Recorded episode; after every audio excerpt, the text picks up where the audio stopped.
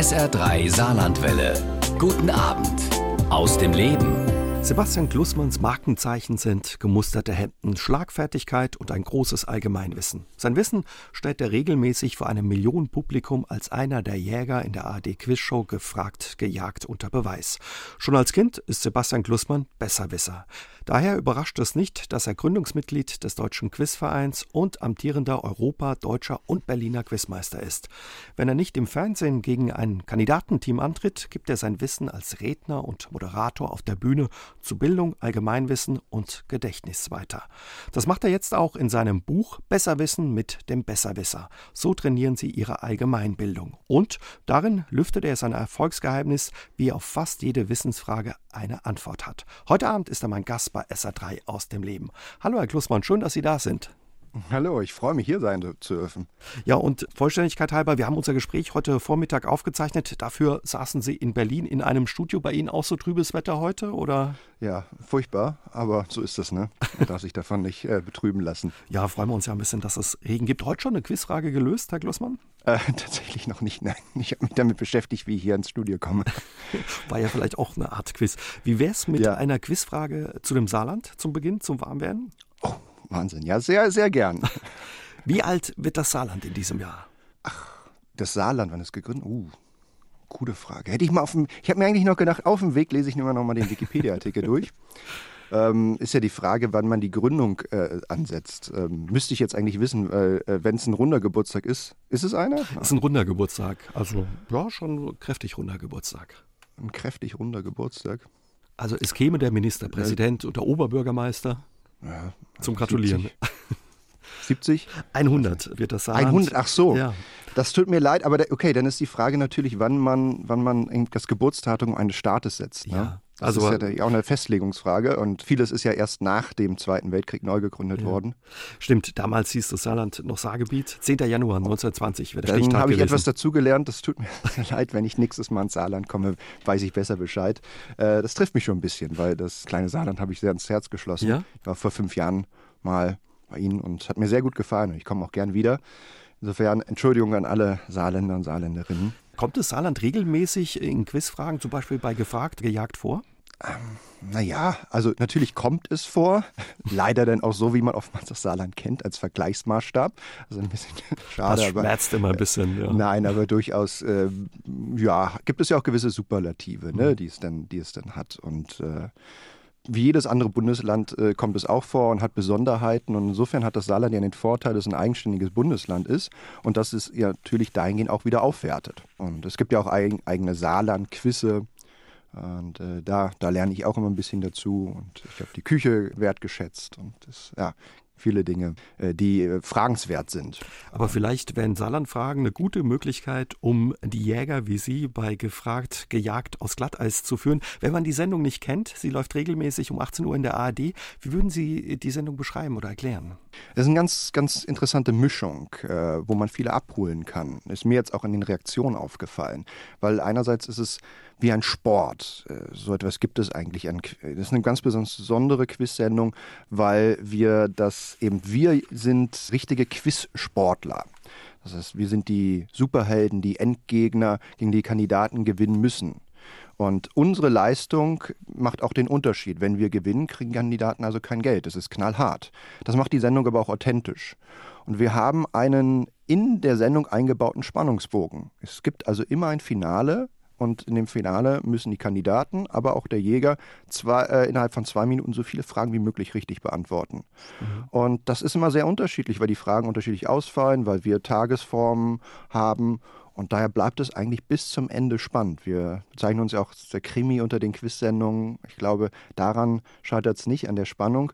Und wir sind rasant. Wir haben über 100 Fragen pro Stunde. Das, glaube ich, kriegt so keine andere Quiz-Sendung hin. Das ist Wahnsinn. Gerade diese Schlussrunde, diese zwei Minuten, wenn man da versucht mitzuraten, denkt man, boah, wie geht das? Ja, also das ist Wahnsinn. Ja, das war für mich auch eine große Herausforderung, dieses Finale. So spielen wir das bei den Meisterschaften auch nicht. Mhm. Also wir haben eigentlich Zette, die vor uns liegen. So muss man sich leider so vorstellen wie in der Schule, ist aber der fairste Weg. Und so eine Weltmeisterschaft hat dann 240 Fragen, hat man zwei Stunden. Das kann man sich selbst einteilen. Aber diese zwei Minuten, das sind immer wieder, das sind immer wieder Nervenkitzel, da zu sitzen und dann auf Knopfdruck Fragen zu beantworten in einer Geschwindigkeit, da hat man auch keine Zeit nachzudenken. Das geht eigentlich nur Reiz-Reaktion. Trainieren Sie das eigentlich oder üben Sie das? Das habe ich mir für die Zukunft vorgenommen. Natürlich hat man hier und da mal, mal mit Freunden äh, mal eine Runde hingelegt, aber richtiges Training dafür gibt es nicht. Wir haben einmal im Jahr die Buzzermeisterschaft. Das ist so, so ähnlich als Disziplin im Quizzen, nur das findet halt leider nur einmal im Jahr statt. Aber mehr und mehr, das Buzzen macht, macht uns viel Spaß, ist aber auch in der Vorbereitung das, das Schwerste. Man braucht halt viele, viele Fragen. Aber wir haben uns vorgenommen, äh, häufiger zu buzzern. Ursprünglich kommt die Sendung ja aus Großbritannien und mittlerweile wird sie in mehreren Ländern ausgestrahlt oder gibt es die Sendung? Genau, also ich kannte sie auch erst aus Großbritannien. Ich glaube, die ging 2009 los, 2010 habe ich mal eine Folge gesehen, als ich in England war, tatsächlich zur Europameisterschaft. Das war mein erster internationaler Event, also zumindest bei dem ich bei einer Europameisterschaft vor Ort war und gegen andere große Quizzer gespielt habe. Und da ist mir die Sendung eben aufgefallen. Und das waren auch Quizzer aus der Quiz-Szene. Wo kriegt man denn sonst auch so eine Leute her? Und äh, ja, ich war begeistert. Was für eine tolle Sendung. Und hat mir erstmal gar nicht Gedanken gemacht, dass sie auch in Deutschland adaptiert werden könnte. Nach und nach ähm, entwickelte sich so Hoffnung und dann bekam ich tatsächlich eine Mail, ob ich mir nicht vorstellen könnte, die Rolle einzunehmen. Wurde gecastet. Es ist, es ist ein Traum und äh, diese Sendung ist einfach wirklich auch genial konstruiert. Man merkt Ihnen und Ihren Kollegen auch den Spaß an. Kennen Sie eigentlich auch Jäger aus anderen Ländern? Gibt es da einen Austausch? Ja, na klar. Also viele der meiner Kollegen äh, sehe ich ja jährlich bei den Europameisterschaften. Also mit äh, einem Kroaten bin ich sehr gut befreundet. Der ist so in, ungefähr in meinem Alter. Das ist ja auch unüblich, dass man das dann auch schon, ich habe ja mit äh, 23 begonnen, ähm, äh, dass man das ausüben darf. Und also mit den Kroaten verstehen wir uns sehr gut. Es gibt einige äh, Länder, in denen also die Quizzer nicht in der Szene sind. Ich weiß nicht, die hat man dann über andere Sendungen ähm, gekriegt. Aber die Briten, die Australier, die äh, Kroaten, die kennen wir alle ziemlich gut. Das hängt Ihnen noch ein bisschen in den Knochen, Herr Klussmann, dass Sie nicht genau wussten, wann die Geburtsstunde des Saarlandes war. Ja, ja. Absolut. Ich würde jetzt am liebsten sofort mein Smartphone rausholen und gucken, ähm, also nachlesen. Ich versuche mir das gerade ein bisschen geistig zu erschließen, neben unserem Gespräch. Aber ich habe es mir vorgenommen, danach da besser in die Tiefe zu gehen. Ich empfehle ja. Ihnen unsere Webseite auf sa3.de. Da gibt es ein wunderbares, ja, quasi so Fotoalbum zum 100-jährigen Geburtstag des Saarlandes, Saar 100. Da kann man so durch die Geschichte reisen. Es macht total Spaß, was die Kollegen da auf die Beine gestellt haben. Das ist super, besonders auch ein Fotoalbum, weil durch Bilder lernen wir auch einfacher. Ja, also ist das, das so? Verbildlichen. Ja, also ich ich, natürlich äh, gibt es viele Bücher, die kann man wunderbar lesen, auch ohne Bilder. Mhm. das ist, äh, aber, aber jegliches Bild, was wir dazu haben, ob es nun imaginiert ist, ist aber besonders eben auch bei historischen Fragen. Alles, wenn wir über Personen lesen und äh, dann das zugehörige Gesicht sehen, das hilft bei der Einprägung. Generell ist ein Schlüssel, um sich Dinge zu merken, eben die Diversifizierung. Und Bilder gehören dazu. Das ist so einer der, wir müssen über verschiedene Sinne lernen und äh, der Sehsinn ist nun mal ein sehr, sehr, sehr wichtiger. Haben Sie so ein fotografisches Gedächtnis, dass Sie sich was angucken und sich dann das merken können? Oder? Nein, und ich glaube auch in der Psychologie bezweifelt man, dass es so etwas, wie wir uns das allgemein als fotografisches Gedächtnis vorstellen, gibt. Also es gibt natürlich einige Ausnahmeerscheinungen, Autisten, sogenannte Savants. Da kann man, hat man einige identifizieren können. Allerdings so etwas, was wir als fotografisches Gedächtnis sehen, das ist sehr, sehr selten und ich kenne niemanden aus der Quiz-Szene, der das hat. Also es wäre natürlich sehr vorteilhaft für uns, aber, aber so einfach auf eine Seite gucken und dann haben wir uns das abgespeichert, so funktioniert das Hören nicht. Nein. Ja, wie Sie das mit Ihrem Wissen machen und wie Sie sich Ihr Allgemeinwissen drauf schaffen, darüber unterhalten wir uns später noch ein bisschen ausführlicher. Aber verraten Sie uns erstmal, ja, wo Ihre Quizleidenschaft herkommt, beziehungsweise wo haben Sie den Namen Besserwisser her? Ja, okay, der Name, das muss ich dazu sagen, da bin ich zum Casting gekommen und wir mussten uns Kampfnamen ausdenken und der Produzent dachte, ach, das passt doch, dieser junge Kerl hier, äh, der hat so eine besserwissische Art.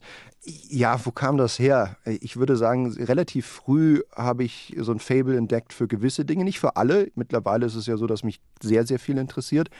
Äh, aber ich hatte als Kind, hat mich Geografie sehr interessiert. Ich hatte eigentlich so ein, ständig so einen Atlas in der Hand und wollte die Hauptstädte der Erde kennenlernen und die Flaggen. Und Zahlen haben mich fasziniert. Also ich habe mir so Mathematik selbst beigebracht. Ich war keine Leseratte, aber mhm. Zahlen, alles hat sich so nach Zahlen geordnet. Die höchsten Berge, die meisten Tore, ähm, Sport habe ich mir so äh, sehr viel erschlossen. Und dann hatte ich so einen Ordnungsrahmen, durch den ich die Welt sah und wusste halt erstaunlich viel für ein Kind, was noch nicht mal in die Schule ging. Und das fiel halt auf. Das fiel meiner Umwelt auf, äh, den Erwachsenen, aber auch den anderen Kindern. Wie kam das an bei Ihren Mitschülern, wenn da einer schon alle Hauptstädte oder alle Flaggen kennt? ja, ich würde sagen, so eine Mischung aus überrascht. Und für mich war das sehr heilsam, weil ich auf einmal sichtbar wurde. Ich war ein Kind ohne Selbstbewusstsein, das ja auch gehänselt wurde, das physisch schwach war, dem man diese Schwäche angesehen hat. Und auf einmal wurde ich so sichtbar, hatte ich auch im sozialen Umfeld eine gewisse Rolle. Und diese Rolle hat mir gefallen. Ich war nicht der typische Streber. Ne? Also es, es, gab zwar Phasen in meinem Leben, gerade in der Pubertät, wo ich das Gefühl hatte, ich muss den Leuten jetzt auf einmal beweisen, was ich alles weiß. Das kam natürlich nicht gut an. Aber in der Grundschule äh, war ich auf einmal jemand, der, ja, der irgendwas konnte, was die anderen nicht konnten. Und einigen Erwachsenen ist das natürlich dann auch so aufgefallen und haben das entweder gefördert oder erstmal zur Kenntnis genommen und, und äh, mich so anerkannt. Ist Ihnen das eigentlich leicht gefallen, sich das drauf zu schaffen oder sich das zu merken, all die Dinge? Immer dann, wenn es mich interessiert hat. Das mhm. ist der Schlüssel dafür, um sich Dinge merken zu können. Und erstmal müssen wir uns interessieren, emotional involviert sein. Ich habe keine Vokabellisten gepaukt als solche, sondern ich wollte es einfach wissen. Das war ein, ein eigener Antrieb. Und natürlich war denn die, die Rolle auch etwas, was mich beflügelt hat. Also wenn man, wenn man erstmal so etwas hat, in dem man weiß, man ist gut oder einem wird das nachgesagt, dann möchte man dementsprechend. So fielen mir dann auch immer Wissenslücken auf. Weil es war zwar zunächst so, dass ich in Geografie sehr stark war, vieles über Sport wusste, aber ich war nicht die Leseratte. Literatur war jetzt nicht mein Gebiet. Aber wenn es halt aufgefallen ist, dass ich gewisse Autoren nicht kannte, naja, dann bin ich dem aber eher nachgegangen andere, die sich sagen, na, ich habe sowieso keine Ahnung, die gehen dem nicht nach. Deswegen ist es ganz, ganz wichtig, sich selbst erstmal so zu sehen. Das ist eine selbsterfüllende Prophezeiung und man sieht seine eigenen Lücken. Äh, Lernen ist mir immer dann leicht gefallen, wenn ich halt schon eine Begeisterung hatte oder sie eben aufbauen konnte. Das äh, mhm. fiel mir dann auch leichter, also weil ich einfach Brücken geschlagen habe. Also es gab auch mal eine schlechte Note in der Schule oder kam das nicht vor? Gab es auch. Ich war schon ein sehr guter Schüler, ähm, aber nie ein Streber. Das war mir sehr, sehr wichtig. Mhm. Ich habe auch manchmal bewusst Dinge nicht gemacht. Also ich hatte in der Oberstufe keine Hefter mehr. Ich habe nicht mehr mitgeschrieben. Es war auch teilweise eine Hybris, über die mich rück, über die ich ein bisschen Provokation, ja.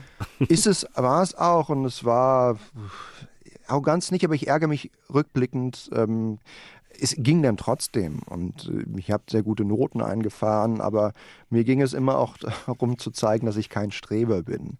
Mhm. Nur einige Dinge waren, waren töricht. Dann habe ich auch schlecht gelernt oder es war nicht nachhaltig, wie ich dann eben beim übernächsten Test durchaus mal zwischendurch erfahren konnte, was mich dann doppelt geärgert hat. Aber viele auch Lernregeln habe ich damals nicht so befolgt, wie ich es jetzt machen würde. Und die Lehrer haben dann geschmunzelt, wenn der Kloßmann äh, mal eine 4 gebaut hat oder eine 5 oder so.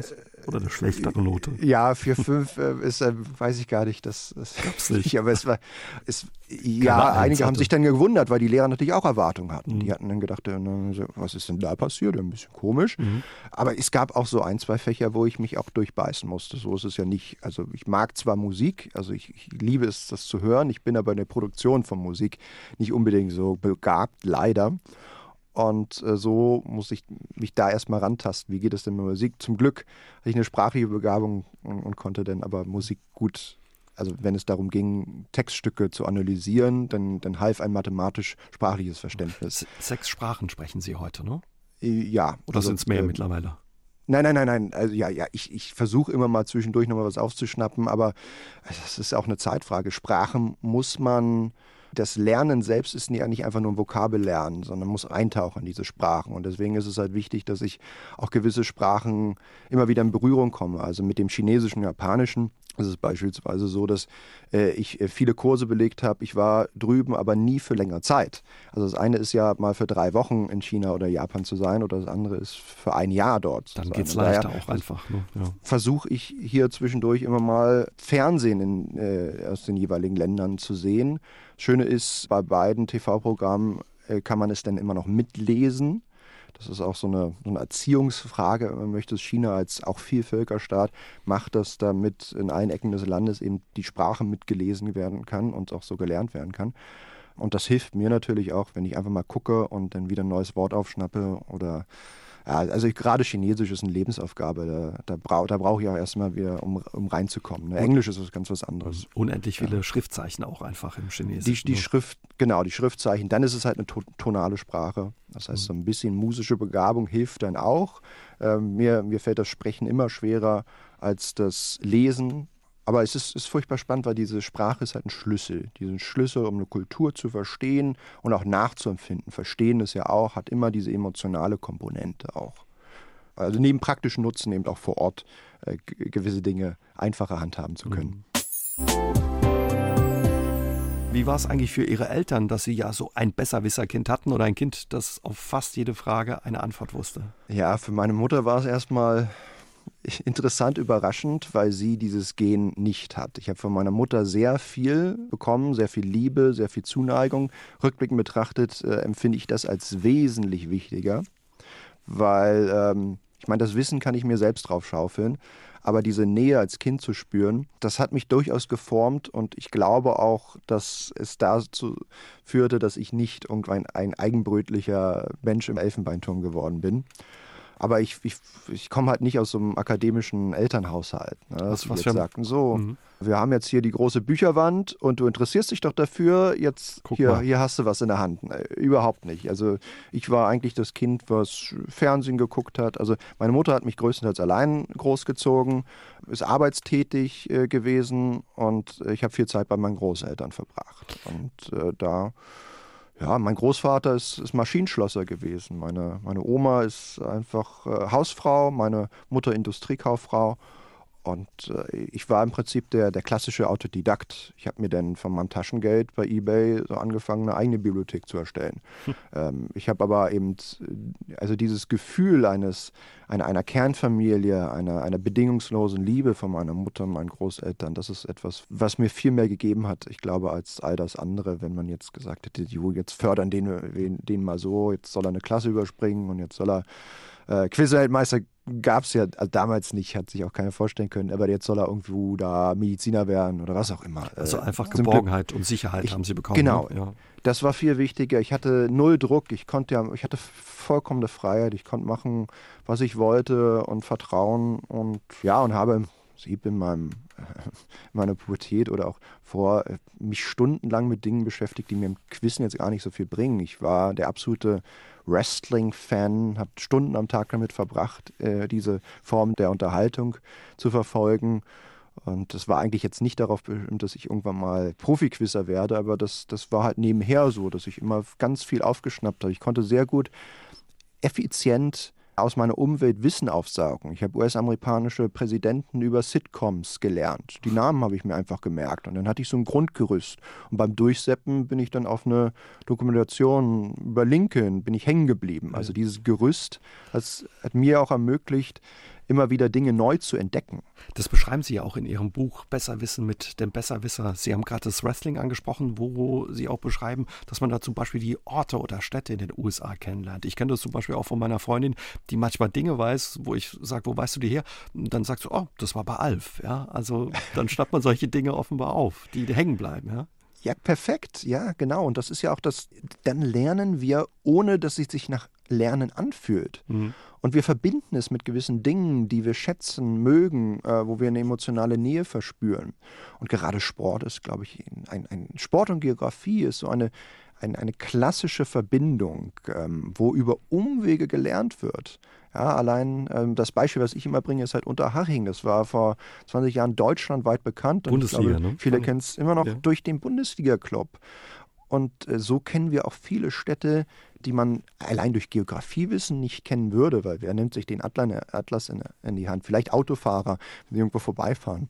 Und das kann man halt auch, nutzen, wenn man sagt, okay, ich habe, mich interessiert jetzt Sport und ich lerne dadurch Geografie. Wie kann ich nun die verschiedenen Themengebiete miteinander verknüpfen? Und das geht auf fast ein Themengebiet. Fußball ist ein gutes Team. Ja, ich bin äh, in der Kleinstadt in Südhessen aufgewachsen, Bürstadt. Und Bürstadt kennen ganz viele auch vom Fußball. Sie auch noch? Herr Klussmann? Ah, nein, aber ich glaube, Mandy Caprisso kommt daher. Stimmt. Ja, daher kenne ich das. Ja, also, VfR, also Oli, VfR Oli Bürstadt hat auch mal in der zweiten nein, Bundesliga gespielt. Und nein, deswegen, wann denn? Oh, das, da war ich noch klein, das muss irgendwann in den 80er, Ende der 70er, 80er gewesen sein. Aber da kennen viele, wenn man sagt, ah, Bürstadt, ja, VfR Oli Bürstadt, so ist es wie mit Unterhaching wahrscheinlich, ja. Ja, ja, und dann natürlich sieht man dann, irgendwann fängt es auch an, eine Generationsfrage ja. zu werden. Ich kenne jetzt einige, die sagen, auch Unterhaching habe ich gar nicht mehr so ja. im Blick. Äh, warum? Weil sie sich nicht daran erinnern können, wie das am letzten Spieltag war und wie dann Leverkusen die, die Meisterschaft ne, äh, weggenommen worden ist. Aber Sie kennen Mandy, also das ist zum Beispiel auch sowas, wo Sie sagen, Allgemeinwissen, das hat nicht immer nur mit dem klassischen Bildungsbürgertum Kanon was zu tun. Also zum Beispiel auch mit einer Sängerin, die durch eine Castingshow bekannt wurde. Natürlich, das auch gehört zu Allgemeinwissen. Ob es jetzt nur Bürscheid kommt oder nicht, mhm. soweit würde ich jetzt nicht gehen. Aber, aber, Sie kennen sie, aber Monrose zu können, ich ja, aber ich bin natürlich in dem Fall auch damit aufgewachsen mit den Popstars-Shows, mit No Angels, mit Monrose. Und ähm, ja, das, das, das gehört äh, für mich auch zur Allgemeinbildung dazu. Man darf sich nicht darauf versteifen und sagen, naja, also Wagner, Beethoven, die Hauptstädte der Welt, äh, gewisse geschichtliche Daten, das ist Allgemeinwissen. Und all das andere, was in unserem Leben stattfindet, was uns auch bewegt oder was zumindest einen gewissen Teil der Bevölkerung bewegt. Also ich muss jetzt ja nicht die Musik hören und sagen, ey, Monrose finde ich toll. Aber wenn es eine und das ist der Empire, die empirische Auffassung von Allgemeinwissen. Wenn es eine gewisse, einen gewissen Teil der Bevölkerung interessiert und sie das wissen, gehört das für mich zum Allgemeinwissen. Dazu gehört Deutschrap, was eine riesige Nische ist. Dazu gehört E-Sports, also Computerspiele oder Videospiele. Dazu gehört auch natürlich das Dschungelcamp. Wenn eine Show diese Quoten einfährt, dann bewegt das diese Bevölkerung. Und wir haben ganz, ganz wenige Dinge, die so viele Menschen noch zusammenbringt, in dem Fall einfach nur zusammen vor den Fernseher. Da ist eigentlich nur noch die Fußballweltmeisterschaft. Äh, und sonst kommt da erstmal wenig. Noch der Tatort vielleicht, aber selbst das ist teilweise sogar eine Generationenfrage. Mhm. Und das ist sehr schade, weil das so wichtig ist für eine Gesellschaft. In dem Fall allgemein verbindende Dinge und das ist dann Allgemeinwissen auch zu haben. Wetten das, so etwas, so ein Phänomen haben wir leider nicht mehr. Also was man sich montags früh auf dem Schulhof oder auf dem Weg in die Schule oder im Büro erzählt, meinen Sie? Diese Dinge, die fehlen einfach oder verstärkt das, Genau. Äh, ich meine, das, das nächste wäre dann das, das Teilen, das, mhm. das Erzählen im Büro, auf dem Schulhof. Und das ist selten geworden. Auf dem Schulhof gibt es sowas noch natürlich, weil auch eine gewisse Generation Dinge gemeinsam erlebt, ob sie nun ein gewisses soziales Medium für sich zusammen entdecken, ob sie die gleiche Musik hören. Auf dem Schulhof ist es ist es noch einfach, aber wir haben so eine Zersplitterung, eine Fragmentierung von Informationskanälen. Man spricht oft von Informations- oder Filterblasen. Wir sehen das immer meist so im politischen, so Meinungsbilden. Das ist auch richtig, aber jeglicher Meinungsbildenden Filterblase geht auch die Informationsfilterblase voraus. Und äh, das Phänomen, dass wir über 100 Fernsehsender haben, dass es Streamingdienste gibt, YouTube, Podcast, Radio, alles so viele Möglichkeiten, damit einhergeht natürlich auch eine Fragmentierung unserer Erlebnisse, unserer Lebenswelten. Und das ist auch gefährlich, weil das der Kit der Gesellschaft ist. Und manchmal ist es ja nicht nur das Teilen letztendlich, oder ich finde eine fremde Person, mit der kann ich mich über irgendwas dann austauschen, sondern es sind auch die gleichen Erlebnisse, die ja formen. Ja, das ist äh, die, die Charakterformen, die Persönlichkeiten, die ja auch ein Leben bestimmen, ein Lebensgefühl. Das, mhm. das sieht man ja auch, wenn man auf Menschen stößt, die man nicht kennt. Man, man hat dann Kinderserien, die, die mhm. alle gesehen haben. Ne? Also ich höre, das ist so, ein, so, eine Art Bonding oder etwas, über die man Menschen dann erreicht. Ach ja, Mensch, die Gummibärenbande habe ich auch früher geguckt oder so. das, das dann eben verbindet. Ja. Ja, und mehr so. über dieses Verbindende der Allgemeinbildung erzählt Sebastian Klussmann auch in seinem Buch Besserwissen mit dem Besserwisser. Er hat uns ein Exemplar für Sie mitgebracht und ja, wenn Sie es haben möchten, müssen Sie vorher aber noch eine Quizfrage von Sebastian Klussmann richtig beantworten. Herr Klussmann, Ihr Einsatz. Ich nehme mal gleich mal eine Frage. In dem ganzen Buch sind nämlich über 100 Fragen verteilt in Fußnoten. Ich nehme mal gleich mal eine raus. Das ist die 45. Eine Fußballfrage, etwas, was uns alle noch verbindet. Berühmt berüchtigt für seine Bananenflanken war der 69-fache Fußballnationalspieler Manfred Kaltz. Zwei heute gültige Torrekorde der Fußball-Bundesliga hält die Legende des Hamburger SV. So konnte er 53 Elfmeter in seiner Karriere verwandeln, sowie sechs Treffer, auf die was zutrifft. Also er hat sechs Tore erzielt und auf die trifft etwas ganz Besonderes zu und er hält den Rekord. Was ist die Lösung auf Ihre Quizfrage eben gewesen? Also die, die sechs Tore, die er erschossen hat, die, über die hat er sich nicht gefreut. Es waren allesamt Eigentore. Ah. Und äh, ja, ich habe also in dem Buch überall so Quizfragen in Fußnoten verpackt. Man muss die gar nicht spielen, kann sie aber zwischendurch oder im Nachhinein.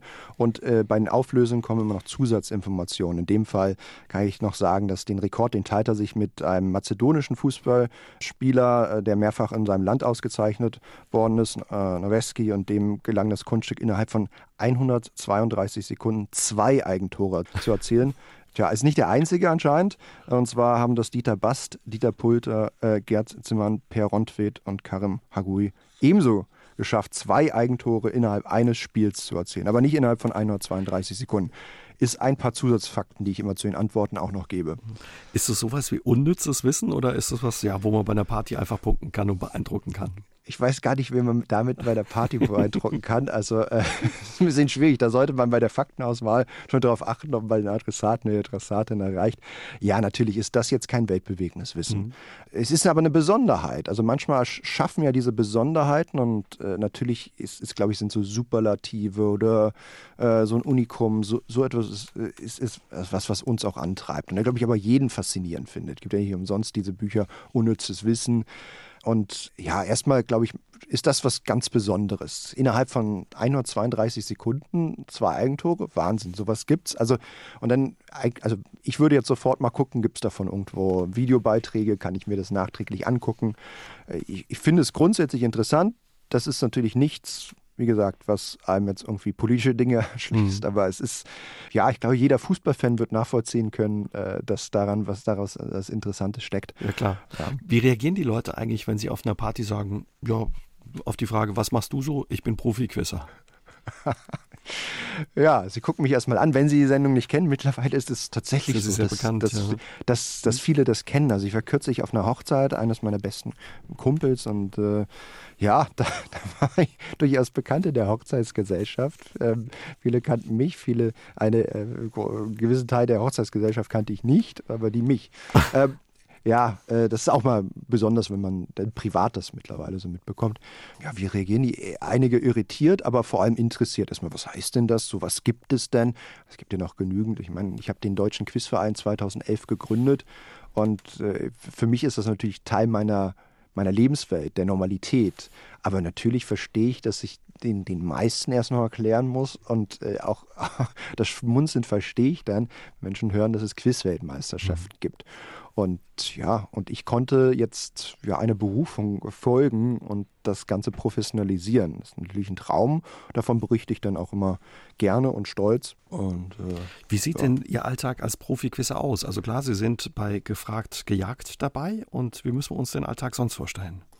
Ja, ich habe keinen äh, Lernplan, das muss ich dazu sagen. Also ich, ich, ich, sitze nicht zu Hause und lerne Listen auswendig. Zum Glück nicht, das funktioniert nicht, so lernt man nicht und das macht mir auch keinen Spaß.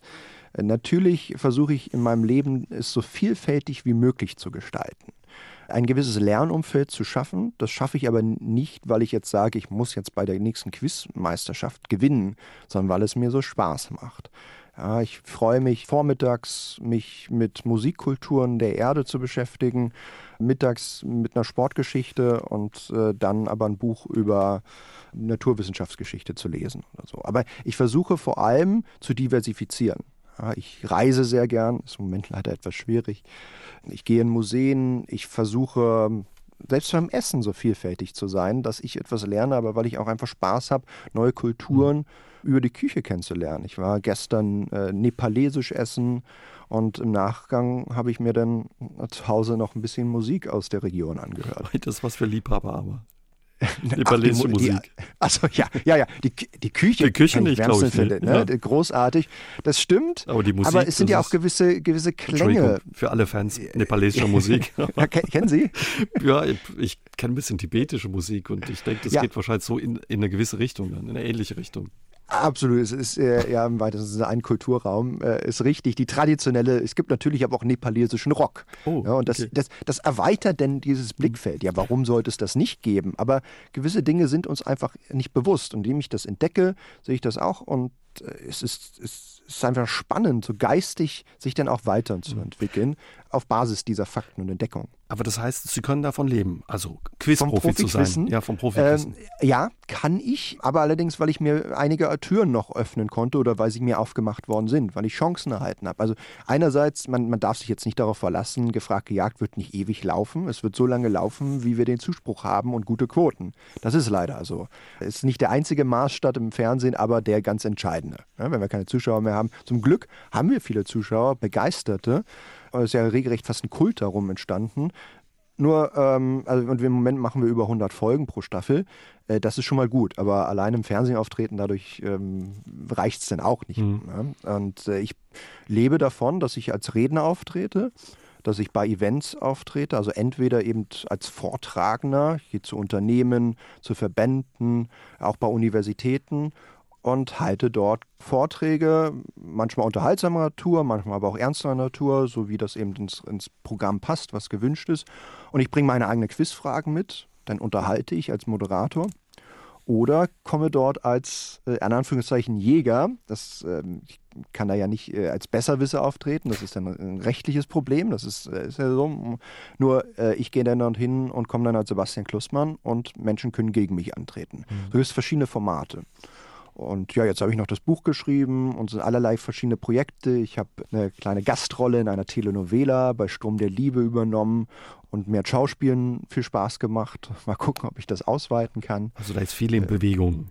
Ganz viel und es macht mir furchtbar viel Spaß und bei allem stehe ich dahinter, an einem habe ich Spaß. Also ich finde so ein, ein großes Glück. Und mein Tag füllt natürlich auch der Deutsche Quizverein. Ich weiß nicht, wie lange ich das noch machen kann. Es ist ein Ehrenamt, aber wir verdoppeln uns im Prinzip alle 18 Monate. Wir haben über 30 Standorte in Deutschland und das Ganze muss nebenher gemanagt werden. Äh, irgendwann brauchen wir einen hauptamtlichen Geschäftsführer. Noch mache ich das eben seit 2011 als Vorsitzender, aber es wird natürlich immer schwieriger, weil das ein riesen Kommunikationsaufwand ist. Das füllt auch meinen Tag. Los ging eigentlich alles damit, dass Sie regelmäßig mit Ihrer Oma Quizshows geguckt haben. Hat sie eigentlich Ihren Erfolg noch mitbekommen? Ja, sie ist 2014 ähm, leider verstorben. Also sie hat die Anfänge bei Gefragt gejagt äh, mitbekommen und war natürlich unglaublich stolz. Und nach den Folgen, die liefen ja immer abends, aber war auch so eine Nachteule, hat, sie, äh, hat meine Tante dann angerufen und äh, natürlich hat das, war das ein Wahnsinn, ähm, weil ich ja mit meiner Oma eben ich bin dann nach der Schule zu meiner Oma gegangen, sie hat Essen gemacht und wir haben Fernsehen geguckt. Und da liefen dann Quiz-Sendungen. Und äh, ich hatte ich einen gewissen Ehrgeiz gehabt und ich gesagt, Oma, wir quizzen jetzt mal gegeneinander. Das war spannend und hat Spaß gemacht, hat uns auch verbunden. Wir haben vieles andere auch zusammen geguckt, aber Quiz-Sendungen waren, waren ein wichtiger Teil. Wir haben auch Sturm der Liebe zusammen geguckt. Die ersten fünf Jahre habe ich mit ihr geschaut und das schmerzt mich dann ein bisschen, aber füllt mich auch mit großem Stolz, dass ich eben dort auftreten durfte. Und äh, da guckt sie dann hoffentlich von oben herab und sagt, äh, toll, was der Junge da gemacht hat. Zum Schluss dieser Stunde, Herr Glussmann, vielleicht noch eine Quizfrage zum Saarland. Bestimmt äh, kennen Sie Nicole. Erinnern Sie sich vielleicht auch noch daran, das Kleid, das Nicole bei dem Gewinn des Grand Prix 1982 trug. Hatte das Punkte oder Streifen? Also erinnern, ja gut, ich kann mich mit. Entschuldigung, Sie sind 89 geboren, aber vielleicht ja, haben Sie es mal gesehen. Ja. Natürlich, natürlich habe ich Filmaufnahmen gesehen und natürlich kann ich mich daran durchaus erinnern. Jetzt ist halt das Spannende die Frage, äh, das kann ich jetzt nochmal noch mal ausführen. Ich habe es mit Sicherheit mehrmals in Rückblicken gesehen, mhm. keine Frage. Besonders dann, als Lena dann gewonnen hat, äh, kam das ja auch wieder ins kollektive Gedächtnis zurück. Nur, ich wurde zum Beispiel auch gefragt, was ABBA getragen hat und die Filmaufnahmen habe hab ich auch gesehen, aber das habe ich ich mir so nicht gemerkt, weil dann muss ein, und ich will mich jetzt hier nicht rausreden, weil ich es wirklich nicht wirklich weiß, aber man muss sich dann optische Eindrücke auch manchmal in Sprache übersetzen. Ich habe in meinem Buch so ein Beispiel Flaggen, die wir hundertmal gesehen haben, wo wir aber trotzdem nicht sagen können, was da drauf ist, weil wir uns nie bewusst damit beschäftigt haben. Also ich habe mir nie bewusst gesagt, ach, die Nicole, die trägt ja jetzt so ein Kleid, wie spannend daher ähm, kann ich jetzt kann ich jetzt nur raten. Ich, ich, weiß gar nicht, was gestreift oder gepunktet, ja? Gestreift oder gepunktet? Also Punkte oder ja, Streifen? Keine, keine, Ahnung. Also 50, 50. Ich weiß es nicht. Gestreift. Es waren Punkte. Dunkelblau oder schwarz-walles Kleid. Mensch, wir hätten uns bei Gefragt oder Gejagt treffen sollen, Herr Großmann.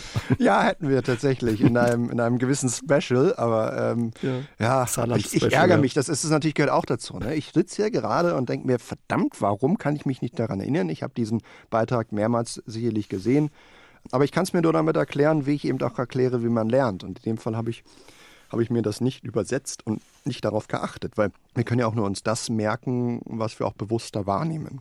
Und leider habe ich das nicht so bewusst wahrgenommen. Ich könnte jetzt eher sagen, was Lena anhatte äh, bei ihrem Sieg. Lena hatte so eine Jeansjacke oder so, ne? als sie da aus dem Flieger kam an oder sowas? Auf jeden Fall. aus dem Flieger kam, ja, ja, ja. Das also bei dem was, Auftritt, das weiß ich nicht mehr. Ja. Bei dem Auftritt war es ein kurzes äh, schwarzes äh, Kleid mit alles so in schwarz. Ne? Ähm, ja, das sind natürlich verschiedene andere Eindrücke, die man besser behält. Aber ich werde mir das auch im Nachgang nochmal noch mal zu Gemüte führen. Hm. Was würden Sie sagen? Oder Sie haben ja ein bisschen schon verraten, wie Sie das machen. Wie kann man sich denn Dinge drauf schaffen? Wie kann man sich dann Wissen aneignen? Was wäre Ihr Rat für, für uns, für unsere Hörerinnen und Hörer? Das ist natürlich ein weites Feld. Ne? Also wichtig ist erst einmal, und da muss ich so ehrlich sein, anders könnte ich es nicht, es gibt nicht diesen einen Königsweg. Das muss man jetzt machen und dann geht das alles. Also das, was so Gedächtniskünstler vorgeben, das funktioniert denn nur, wenn ich wirklich mir Zahlen umsetzen möchte in Geschichten. Das kennen vielleicht die einen oder anderen, dass man sagt, okay, die, der Weihnachtsmann ist die 24 und merke ich mir eine Geschichte. Das geht bei, beim Quizzen nicht, beim Wissen nicht. Das ist auch nicht nachhaltig. Das ist dann Bulimie lernen und das brauche ich ja nicht, äh, das funktioniert nicht langfristig. Ich plädiere grundsätzlich erstmal dafür, Lernen in den Alltag zu integrieren. Das, das können dann gewisse Alltagsrituale sein, die ich nutze, um Wissen aufzunehmen, das äh, fängt an damit, dass ich mal gucke, aha, auf wen geht denn ein Straßenname zurück? Ja, ähm, Beispiel aus Saarbrücken wäre denn, wer ist denn Egon Reinhardt eigentlich? Ja, das ist schon für Fortgeschrittene, ja. Ja, ja natürlich, aber das, heißt, das, ist eine, das ist eine lange, äh, das ist, das ist eine lange Straße, ne? Mhm. oder das ist immer eine, ist eine, eine prominente Straße, Straße und äh, die viele, sicherlich viele kennen. Und dann frage ich mich doch, wer ist denn das? Und dann verbinde ich dieses Wissen, wenn ich jetzt mal bei Wikipedia nachgucke, gleich auch mit einem Ort, der mir etwas näher ist. Und dann reicht es ja erstmal zu sagen, aha, saarländischer Ministerpräsident, mh, okay. Ähm, und äh, wenn man da wieder, na, wenn man irgendwie zwei Wochen später da ist, dann erinnert man sich vielleicht daran. Das ist ja auch, Wissen ist auch, bedeutet Übung, Erinnerung, Verfestigung. Aber diese kleinen Alltagsrituale kann man überall machen. Gucken, ich pack mal, mach mal mein Portemonnaie auf, nehme eine Münze raus, guck rauf, aha, ist vielleicht eine spanische, da sehe ich dann Cervantes drauf. Wer ist denn Cervantes? So.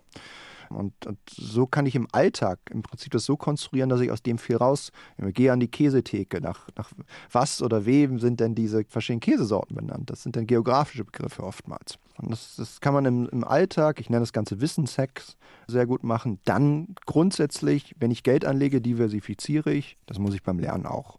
Über alle Sinne lernen, und äh, so vielfältig wie möglich. Das heißt Dokumentation gucken, Bücher lesen, Radio hören, weil wenn ich eine Information höre, dann aktiviere ich wiederum eine andere Hirnregion. Und man kann das, wenn man so ein Modell vom Hören hat, genau sagen, okay, da ist das Hörzentrum, da ist das Sehzentrum.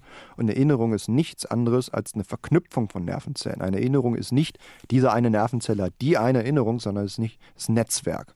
Und je engmaschiger, aber auch je verzweigter das ist, desto besser hält halt die Erinnerung. Jetzt ja, das ist wie beim Sprachenlernen. Sprachenlernen kann ich auch nicht einfach nur, indem ich nur ein Buch lese. Ich kann dann vielleicht die Grammatik, habe ich dann, aber wie spreche ich es aus? Und dann müssen wir hören, müssen wir sprechen. Das sind äh, alles ganz, ganz wichtige Teile des Lernens. Jetzt werden viele sagen, na gut, wenn ich den Namen da auf dem Straßenschild nicht kenne, da google ich einfach oder schaue im Internet, wer es war. Das muss ich doch gar nicht mehr wissen. Ja, erstmal muss ich nicht. Doch, also jetzt, wenn wir jetzt am konkreten Beispiel, kann ich immer einen Grund finden, warum ich das nicht unbedingt brauche. Aber Wissen ist, auch die Informationen sind ein Netzwerk. Und wenn ich es immer auslager, ja, dann verliere ich diese Brille. Sie sind ja mit einem Zitat äh, hier, äh, mhm. haben Sie ja gestartet. Ich habe da innerlich genickt, bis ich merkte, ach ja, das stammt ja aus meiner Feder. Äh, es ist unsere Brille, durch die wir die Welt wahrnehmen. Und dazu gehören Fakten. Ich kann auch dann erst gewisse Zusammenhänge und Muster erkennen, Bewertungen abgeben wenn ich gewisse Fakten habe. Auch im Politischen wird so viel geäußert, einfach eine Meinung. Ja, haben, jeder kann seine Meinung äußern, aber mir sind die Meinungen am liebsten, die unterfüttert sind mit auch Daten, mit Fakten. Und wir können uns auch die Fakten viel besser merken, wenn wir schon einmal Fakten haben und sie einordnen können. Jegliche Information ist, die, die, die, die Merkfähigkeit ist relational. Es ist abhängig davon, ob wir das mal in ein Vorwissen einpacken können. Also je mehr ich weiß, desto leichter wird es mir, andere Dinge zu merken oder fällt es mir, andere Dinge zu merken. Genau so ist es. Also ich spreche da immer vom Matthäus-Effekt. Der, der hat, dem wird gegeben. Wenn ich in ein Museum gehe oder die Nachrichten höre äh, oder sehe, dann ähm, kann ich da grundsätzlich ein bisschen mehr rausnehmen, weil ich mehr Wissen habe. Ja, und das hilft mir natürlich dann auch beim weiteren Lernen. Und wir leben ja in einer Zeit, in der lebenslanges Lernen wichtig ist. Wir haben nicht mehr die Erwerbsbiografien äh, wie in den 50er, 60er Jahren. Ich gehe äh, in die Völklinger Hütte und bleibe da mein Leben lang. Das ist nicht mehr so. Und äh, daher ist es so wichtig, auch nicht die Fähigkeit zu verlieren, zu lernen. Wir wissen gar nicht, was wir in 20 Jahren noch lernen müssen. Und das ist nicht so, dass ich sage, naja, ich bin ja Ingenieur und äh, das bleibe ich so. Das mag ja so sein, aber dazu gehört teilweise gehören jetzt noch ganz andere Fähigkeiten, die wir vor 30 Jahren äh, so noch nicht auf dem Schirm hatten. Und daher brauchen wir auch diese, diese Neugier und Offenheit. Und die kann man auch trainieren, den, den Blick be bewusster weiten. Quizzen ist wirklich sowas, Herr Glussmann, wo man ja sein Allgemeinwissen ausbauen kann? Ja klar. Also Quizzen ist erstmal komprimiertes Wissen. Wenn ich zu einer Quizmeisterschaft gehe, dann freue ich mich auf das Quiz und freue mich, wenn ich nicht alle Fragen richtig beantworte, weil ich jedes Mal so etwas Interessantes dazu lerne. Und sieht man ja auch, wie populär Quizze sind. Äh, es braucht ja gar nicht äh, auf der Couch vor dem Fernseher sein. Es gibt Apps, es gibt Kneipenquizabende, äh, es gibt Brettspiele. Quiz ist ja allgegenwärtig. Hm. Es ist so eine Mischung aus Spiel, Spaß, Spannung. Was meinen Sie, was macht die so erfolgreich? Sei es jetzt die App, die Fernsehshow oder das Pubquiz. In Saarbrücken auch gab es ein Pubquiz, was immer toll war. Was macht das alles so erfolgreich oder so nachgefragt? Quizzen bis zum Wissengrad kommt natürlich auf die Form an, hat eine soziale Komponente, zum Beispiel beim Pubquiz, aber auch Quizduell. Wir haben ja gegen, meist gegen Freunde gespielt. Und ähm, das verbindet ja auch. Dann hat sie die kleine Wettbewerbsform, das stachelt ja Menschen auch an. Dann gibt es natürlich auch ganz, ganz viele Besserwisser, die sich denn da zeigen wollen. Äh, und grundsätzlich sind Menschen ja auch neugierige Wesen. Äh, die, ich meine, bei Gefragt gejagt gibt es, wie gesagt, über 100 Quizfragen in unter einer Stunde. Gibt es viele Dinge, die vermittelt werden, wo ich auch beim Spielen oder selbst beim Zusehen dann immer noch was dazu lerne. Und das ist doch spannend. Da wird man angeregt auch, dem nachzugehen, was Neues zu entdecken. Es ist halt komprimiertes Wissen. Äh, und äh, muss mich da nicht durch wirklich durch äh, hunderte von Seiten quälen, bis ich vielleicht den einen oder anderen interessanten Fakt noch mhm. zusätzlich finde. Sie haben es vorhin angesprochen, also lebenslanges Lernen ist ein Thema. Unser Wissen, das verfügbare Wissen wächst andauernd weiter. Gibt es noch so eine Allgemeinbildung, auf die man sich verständigen kann? Oder anders gefragt, was ist Allgemeinbildung? Den Kanon, den gibt es nicht mehr so, wie er vor 100 Jahren noch existierte. Was ist Allgemeinbildung? Etwas, was sich ständig ändert, was eigentlich nicht definierbar ist, was fluide ist, abhängig von unserem Wissen, unseren Interessen. Es gibt ja eben die zwei Formen der Allgemeinung, die, die normative Seite. Also wenn ich jetzt hier ja, wir haben die Möglichkeit, wir haben so eine Kanzel hier und ich könnte vorgeben und sagen, das gehört zur Allgemeinbildung, wie es auch immer mal gemacht wird. Ne? Also irgendwelche Wochenblätter titeln denn, das müssen Sie wissen, das ist Allgemeinbildung. Das kann man ja machen, das gehört dann auch zur Definition dazu. Die, die eine gewisse Macht haben, die legen das mit fest, äh, wir aber auch äh, durch unsere Praktiken im Alltag. Und äh, Allgemeinwissen diesen Kern, den gibt es halt nicht mehr. Auf dem, natürlich können sich, glaube ich, viele einigen darauf, ah ja, so, Mensch, unsere Nachbarländer, das sollte doch Allgemeinwissen sein. Ähm, oder zu wissen, wann der Erste, wann der Zweite Weltkrieg war wann das Saarland gegründet worden ist. ne? Also, also Dinge, wo man sich darauf einigen kann. Aber ich würde behaupten, wenn die Definition beinhalten würde, alle können sich darauf einigen, dann würde nicht viel übrig bleiben. Mhm. Deswegen würde ich die Latte niedriger hängen. Darüber kann man diskutieren. Ich würde vielleicht sagen, 10 Prozent sollten das wissen oder sich einigen können, weil es ist so breit. Wir haben so viele Wissensinseln mittlerweile. Das gehören riesige Nischen, eben durch die Aufsplitterung unserer Lebenswelten. Und daher finde ich zwar wichtig, dass eben Beethoven dazugezählt wird, aber Kapital Bra ist auch Allgemeinwissen. Je nachdem, genau. Ja. Naja, ich finde es ja zum Beispiel wichtig, dass der, der Akademiker auch mal sagt, okay, ich höre mir das mal an. Ich möchte einfach wissen, was ist denn da auf Platz 1 der Charts? Ja, ich kann danach immer noch sagen, das ist nicht meine Welt. Mhm. Aber hilft mir nicht das, um ein bisschen zu verstehen, was vor allem in dem Fall die Jugend hört? Mhm. Wenn ich das ganz verschließe und sage, das ist ja Mist. Ich meine, das gab es früher natürlich auch. Irgendwann hat eine Generation gesagt, diese Beatles, nee, das ist ja alles hier diese, diese neumodische Musik, das ist nichts. Ne? Aber die, diese Gräben sind viel, viel vielfältiger geworden. Äh, und äh, das ist halt wichtig, dass wir diese Brücken auch schlagen können. Und dazu gehört eben, dass der Akademiker oder die Oma auch mal sagt, na, was sind das für eine Musik? Ja, meine Oma hatte auch immer komisch geguckt, wenn ich mal auf MTV umgeschaltet habe damals. bei, bei der Quizshow Aber das musste ich mal anhören. Ja, ja, zwischendurch war dann auch mal, war mal Musiksender dran. Ja. Und äh, ist, äh, ja, aber es ist ja dann auch ein Einblick mhm. und äh, ich habe damals auch Heino mit ihr gehört. Also. Gibt es eigentlich so, wie machen Sie das? Ja, so, so Bereiche, Wissensgebiete, wo Sie sagen, oh, da kann ich nichts mit anfangen. Wie gibt es die überhaupt? Welche sind es und wie schaffen Sie die sich dann drauf? Natürlich gibt es die. Ähm, ich bin da wie jeder andere auch. Ich habe Dinge, die mich wahnsinnig interessieren und andere weniger. Meine große Herausforderung ist natürlich dann, einen Schlüssel zu finden für diese Themengebiete und sie erst einmal zu entdecken. Das ist der erste Schritt. Wo habe ich diese blinden Flecken?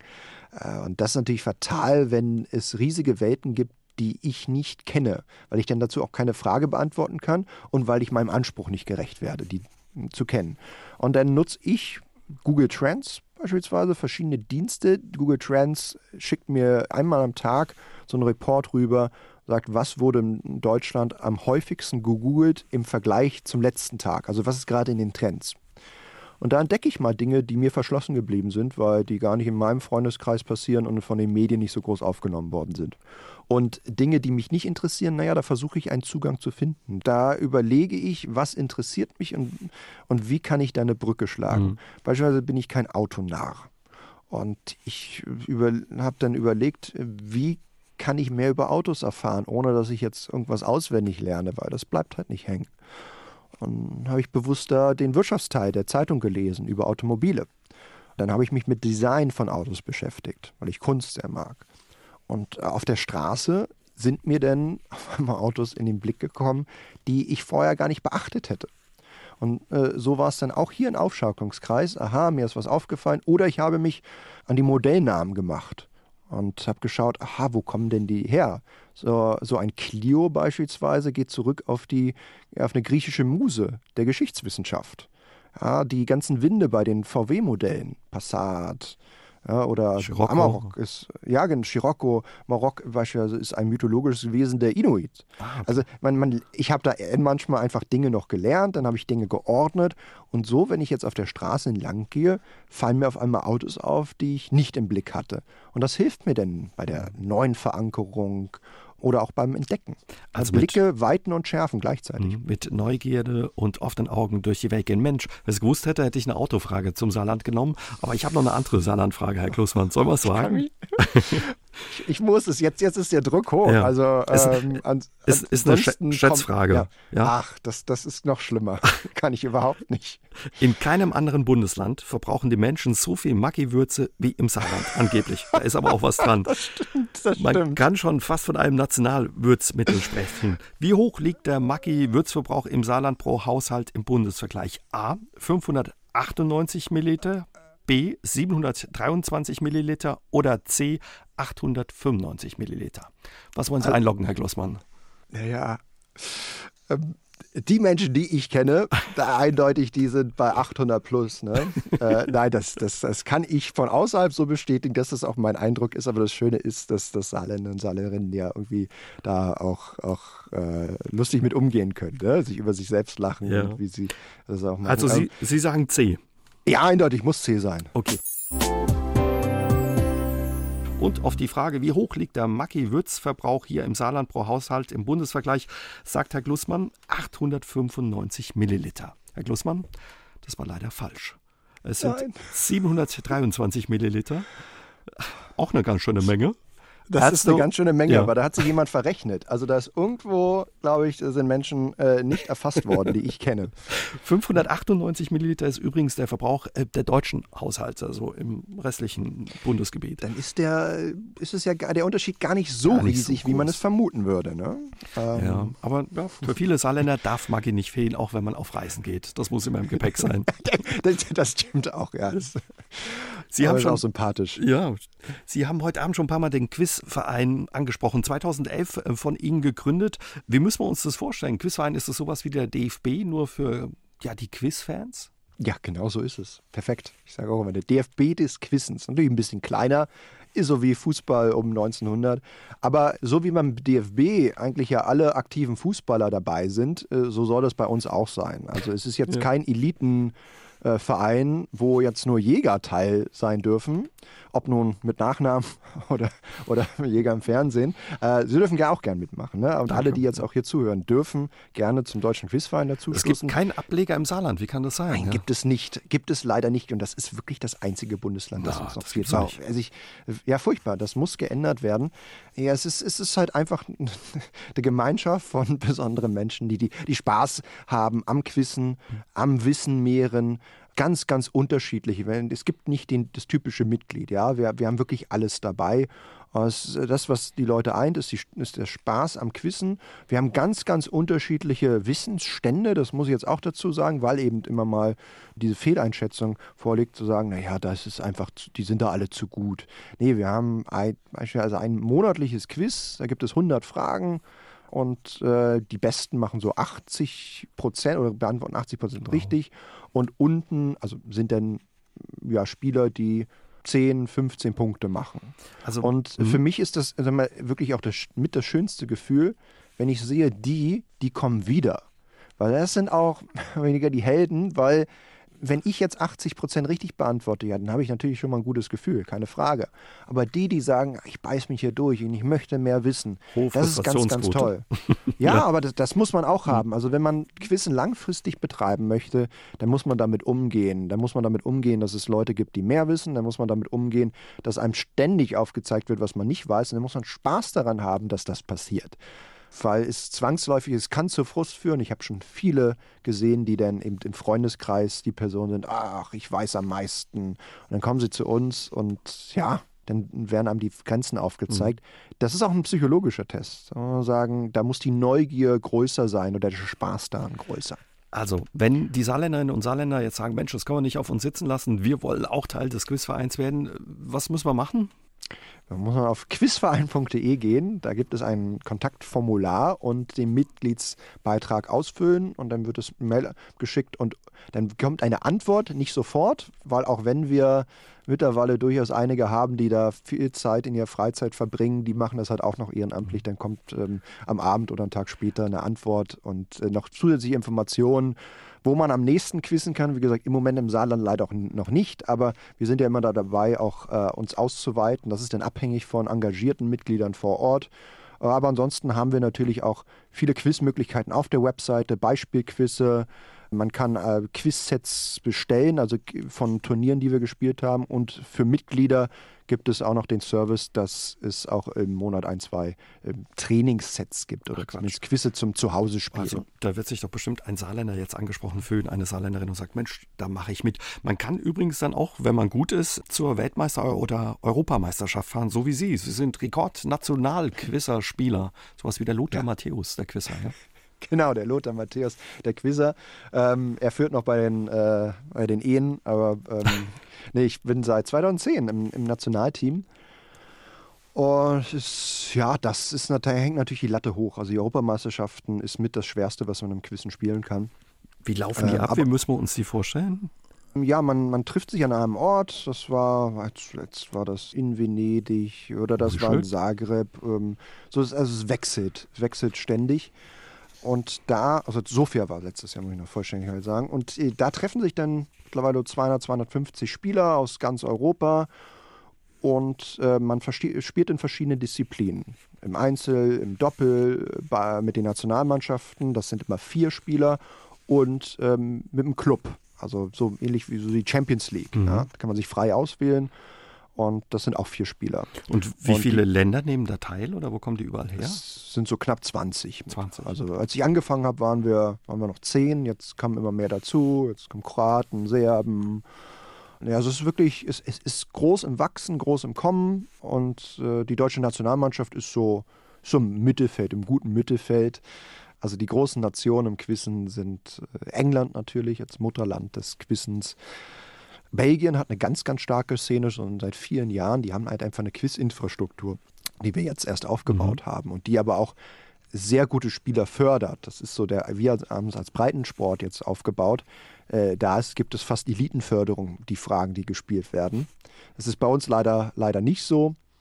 Äh, und ja, die Teammeisterschaften, so dass es 100 Fragen gibt und dann sitzt man zu vier zusammen und die Fragen gibt es auf einer Leinwand und man muss relativ schnell dann auch Frage für Frage mhm weiter beantworten. Sie sind Europameister im äh, Team geworden und Deutscher Meister im Doppelt. Wie müssen wir uns das bei den Meisterschaften jetzt gerade auf internationaler Ebene vorstellen? Wird da auch die Hymne gespielt oder sowas? Am Ende gibt es einen Pokal oder was gewinnt man da? Hymnen gibt es nicht. Äh, auch wenn ich das bei der ersten Ausrichtung der Weltmeisterschaft in Deutschland habe ich das mal einführen wollen. Aber nein, ganz ästhetisch und äh, so, es nicht, gibt auch keine, keine Zuschauer, weil das nicht für Zuschauer gemacht ist. Weil wir der fairste Weg, um den oder beste Quizzerin zu finden, ist äh, mit einem Blatt Papier oder mhm. mit schriftlichen Fragen. Und das ist dann nicht telegen und zum Zuschauen leider gedacht. Es gibt dann noch die Buzzermeisterschaft bei uns, das kann man zuschauen. Es gibt kein Geld. Äh, es geht da nur um, um, um Ehre. Ehre. um Ruhm. Ruhm gibt es aber leider auch nicht so wirklich, weil, es, ähm, weil da jetzt auch nicht die Horden an Journalisten warten und über uns berichten. Äh, man kriegt aber viel Anerkennung aus der Szene raus, weil die Leute natürlich einschätzen können, was das denn für eine Leistung ist und äh, wie schwierig die Fragen sind. Man muss mhm. einfach sagen, das ist ein ganz, ganz anderes Niveau als das aus dem Fernsehen, nicht nur, weil es keine Antwortmöglichkeiten gibt, sondern weil es weltweit. Es geht um javanische Prinzen, um südamerikanische Instrumente. Also es ist alles dabei. Äh, ja, und da muss jemand auch aus äh, Singapur Fragen zu Maggi beantworten. Also, ne? also so, das muss man mal sagen. Das ist furchtbar, furchtbar schwierig. Ja. Und ja, es ist noch ein Amateursport, ne? aber der, der groß ist, ja, also viel größer geworden ist das vor Jahren. Gerade wenn wir schon merken, wie unterschiedlich das Allgemeinwissen oder die Auffassung von Allgemeinwissen bei uns ist in Deutschland, so ein Allgemeinwissen weltweites, gibt es das oder kann man sich da ja, was verständigen? Das ist die, die große Herausforderung und ich glaube, es wird am Ende nie einen allgemeingültigen Konsens geben. Ich merke das schon, wenn ich mit meinen britischen Quizfreunden darüber debattiere, wie denn ein Sportquiz aussehen sollte. Wie viele Fragen sollte es zu den einzelnen Sportarten geben? Und natürlich sagen die, es sollte, sollten viele Fragen zu Cricket geben. Cricket findet bei uns nicht statt. Das heißt, und dann ist natürlich mein Versuch, mich ein bisschen aus meiner deutschen Brille oder da ein bisschen rauszukommen und zu überlegen, okay, Cricket wird also in Indien noch geguckt und, und wie wichtig, wie relevant ist das? Also man muss immer auch den Abstraktionsgrad, wenn man Quiz erstellt, schaffen. Man muss einerseits merken, okay, was wissen die Leute, um das einschätzen zu können, die Schwierigkeit, und dann muss man den Relevanzgrad einschätzen können. Wie wichtig ist das? Aber natürlicherweise ist das auch abhängig davon, wo wir leben. Und es gibt muss man so selbstkritisch sagen, er natürlich auch äh, auf der Weltebene nach, nach einem gewisse, gewissen westlichen Bias. Mhm. Wenn wir keinen Autoren aus China dabei haben, dann können sich gewisse Sichtweisen da nicht so verbreiten. Ja, äh, leider. Äh, den Konsens wird es nicht geben, aber ich achte immer darauf, sehr darauf. Und es gibt viele andere sehr gute Autoren, die, die schauen, dass wir eben auch Fragen zu Fernsehen aus Südostasien dabei haben. Wahnsinn. Aber wie schafft man sich sowas drauf? Da kann man ja eigentlich nur daneben liegen, Herr Klussmann, oder? Ja, indem man aber einfach mal aus Neugier, so wie ich eben auch mal chinesisches Fernsehen gucke okay. oder einfach mal zum Nepalesen gehe oder so, ähm, mal gucke und finde da Musik, die ich wahnsinnig spannend finde. Okay. Und dann kommt eins zum anderen und den, den Blick dann bewusst weiten, bewusst suchen und ich meine, es war noch nie so einfach, daran zu kommen. Das Internet macht es möglich. Vor 50 Jahren hatte ich noch nicht die Möglichkeiten, mich so kulturell so oft natürlich also aufzustellen. Natürlich ist das auch kann das auch überfordernd sein. Also ich habe mir jetzt nicht zum Ziel gesetzt, dass ich äh, irgendwann alles wissen könne, weil das ist ein Hamsterradlauf und das Hamsterrad dreht sich immer schneller. Das geht nicht. Wann können wir Sie wieder im Fernsehen sehen bei Gefragt, gejagt? irgendwann die nächsten Tage um 18 Uhr. Ich darf ja gar nicht verraten, wann ich zu sehen bin, so, aber stimmt, am besten, ja. am besten immer einschalten um 18 Uhr. Ja, ich habe wunderbare Kollegen, die das auch sehr, sehr gut können und sehr unterhaltsam sind. Und äh, wir freuen uns über jeden, der jeden Tag einschaltet. Das ist unsere Lebensversicherung und vor allem Spaß daran hat. Die Sendung wird aufgezeichnet, dann mehrere am Stück oder wie müssen wir uns das vorstellen? Wir machen drei Sendungen am Tag pro Jäger maximal zwei, weil das geistig nicht zu schaffen ist. Wir, also ich habe das einmal gemacht, dass ich sechs Folgen innerhalb von drei Tagen gemacht habe und war dann durch. Es ist wirklich vergleichbar mit so einem Bundesligaspiel. Und äh, man hat ja bei den Bayern gesehen, irgendwann ist die Kraft dann weg. Und so ist das bei uns auch. Gerade das Finale ist furchtbar kräftezehrend. Und wir machen ja auch Impro-Comedy. Also wir haben ja keine Vorgaben, wir gehen einfach raus. Äh, müssen uns natürlich auf nichts vorbereiten, aber gleichzeitig äh, auch aber immer auf Basis der Fragen irgendwie unterhalten. Und das ist schon eine große Herausforderung. Mhm. Und dann haben wir so einen Blog, der ist dann mal vier, mal fünf, mal sechs Tage lang. Und dann kriegen wir einiges da zusammen. Also spüren Sie da auch sowas wie Druck oder ist es auch ein bisschen Stress, dass man dann auch richtig liegt? Oder haben Sie die Sorge, sich zu blamieren, wenn Sie daneben liegen? Ich weiß ja zum Beispiel auch, dass es einen Unterhaltungswert hat, hm. wenn ich falsch liege. Ich glaube, es gibt ja auch Zuschauer. viele, die jetzt zuhören ja. und sagen, haha, das wusste ich aber mit Nicole und der, der Klossmann, der, der weiß es nicht. Jetzt weiß, ne? Also natürlich hatte das mit den Jahren ähm, lernt man ja auch, wie wichtig das ist. Also ich würde niemals etwas falsch beantworten, hm. bewusst. Aber das hilft mir natürlich auch, dann mal darüber zu lachen und zu sagen, ja, Mensch, das habe ich liege ich mal falsch. Und äh, auch für mich natürlich zu sehen, aha, wo habe ich mir was nicht gemerkt und warum nicht? Ich bin so jemand, der, der viel über Psychologie nachdenkt und wie das im Hirn dann funktioniert und durch Introspektion sich viel erschlossen hat. Und das ist für mich dann auch mal psychologisch total interessant. Aber ja, ich habe Druck, weil wenn wir verlieren und äh, häufig verlieren, dann ist das schlecht für das Ansehen des Jägers, für die Rolle, dann ist das schlecht für die Sendung. Es ist gut, wenn wir verlieren, das ist ganz klar, weil wenn wir immer gewinnen, ist auch blöd. Irgendwo muss da irgendwo so ein Mittelweg gefunden werden. Aber ich möchte natürlich nicht verlieren und ich fühle mich danach schlecht. Wenn sie ja, verloren ich, haben. Ich, mhm. ich, habe schlechte Laune. Also es ist, oder was schlechte Laune. Es ist ähm, auch vergleichbar mit einem Sportler, der sich einfach ärgert. Vor mhm. allem, also wenn die Kandidaten super war, ich gönne denen das immer, das ist keine Frage. Nur ich persönlich, ich möchte immer das Beste geben. Und manchmal ist es nicht, nicht gut genug. Manchmal konnte ich das nicht hervorrufen, was ich weiß. Sind die, Und dann ärgere ich ja, mich. Sind die Kandidaten eigentlich sauer, wenn sie denen ja, 20.000 Euro oder mehr abluchsen? Überraschenderweise äh, nie ich gehe jedes Mal runter. Also wir werden vorher abgeschirmt, wir sehen die Kandidaten nicht, weil wir diese Distanz bewahren müssen. Wir sind auf einem anderen Stockwerk und wird penibel darauf geachtet. Und nach der Sendung gehe ich aber runter und äh, dann gibt es immer so ein After-Quiz-Talk. Also jedes Mal besprechen wir das dann und ja, mal, mehrheitlich verlieren ja die Kandidaten. Und dann gehe ich runter. Manchmal ist es sehr spannend und dann haben einige vielleicht schon gedacht, ja, das Geld, das haben wir jetzt fast sicher hügelig äh, über das, dass das Geld nicht denn aufs Konto kommt. Der eine oder andere ärgert sich, aber ich treffe immer auf, auf ein Lächeln da unten. Und die Leute freuen sich, die haben Spaß daran. Und das ist so wichtig. Und das ist auch das größte Kompliment, dass die danach sagen, es hat so viel Spaß gemacht, ich würde so gern wiederkommen. Und viele der Kandidaten, die gucken die Sendung ja auch. Ne? Und die freuen sich, dass sie endlich dabei sind. Äh, das ist, das ist glaube ich, auch nochmal was anderes zu anderen Quiz-Sendungen. Klar, bei näher endlich mitmachen zu dürfen. Ich würde es auch gerne mal, äh, das, das ist sicherlich dann auch ganz toll, aber dieser Fokus auf Geld, der ist bei uns gar nicht so, mhm. so prominent bei den Kandidaten. Diese haben eher viel mehr Spaß am Spiel.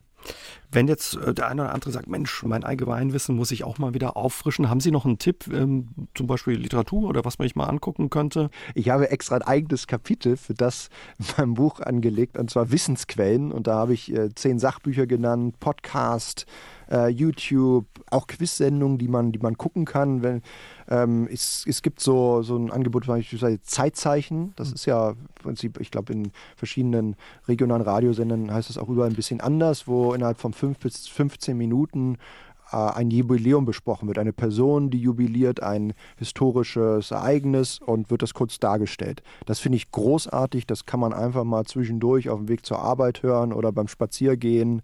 Es gibt äh, ich würde sagen, man sollte auch so eine, so eine Sendereihe oder eine Buchreihe für sich entdecken, die einem Spaß macht. Das ist immer so ein Orientierungspunkt. Dazu ähm, gehört beispielsweise Terra X, dazu ähm, gibt Quarks, es gibt so verschiedene Fernsehprogramme, die kommen halt regelmäßig und die kann man sich angucken, so ähnlich wie man halt sich Talkshows auch, auch, anguckt. Oder Buchreihen. Ähm, so Zierbeck-Wissen.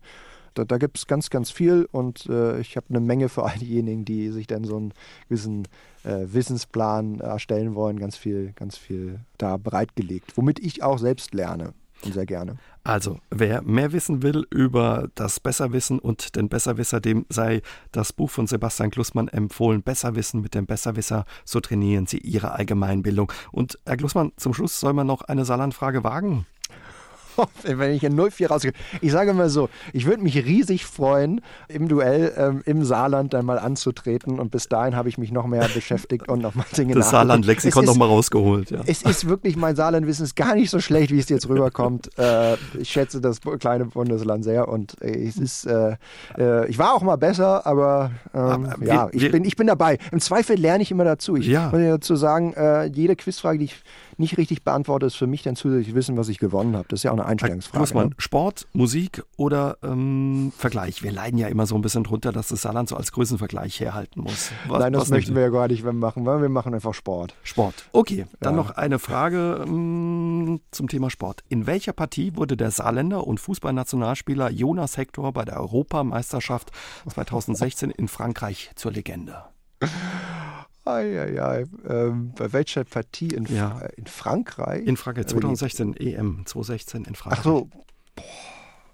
Das ist ja, das ist ja wirklich Spezialwissen jetzt. Ich habe ja auf Armin Harry ge, gehofft oder Auch so. gut, ja. Ne, oder das, das war so, so Klassiker, ja. ne? Das ähm, Jonas Hector. Viertelfinalspiel Deutschland gegen Italien war es. Er hat den Ach, sechsten ja. Elfmeter äh, verwandelt, nachdem, warten Sie, lassen Sie mich gucken, Öse, Müller und Schweinsteiger vorher verschossen hatten.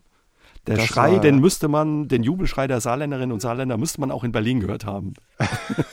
alles, alles, alles klar. Na, es ist äh, quiztechnisch war das für mich jetzt hier kein Ruhesblatt. Das war aber sehr herausfordernd, muss ich gestehen. Ähm, äh, ich ärgere mich vor allem über die erste Frage, die ich falsch beantwortet habe. Wichtig ist ja eigentlich auch, dass man über seine Fehler immer nicht so offen spricht. Ich mache es aber gern und so lerne ich es dann auch wieder. Ich werde alles nochmal nachgucken und freue mich dann, vielleicht ja in Zukunft auch vor Ort im Saarland denn mal antreten zu dürfen und dann äh, sieht es anders aus. Da freuen wir uns, wenn Sie ins Saarland kommen, Herr Glussmann, für heute Abend. Vielen Dank ähm, für Ihre Zeit und für das Gespräch. Dankeschön.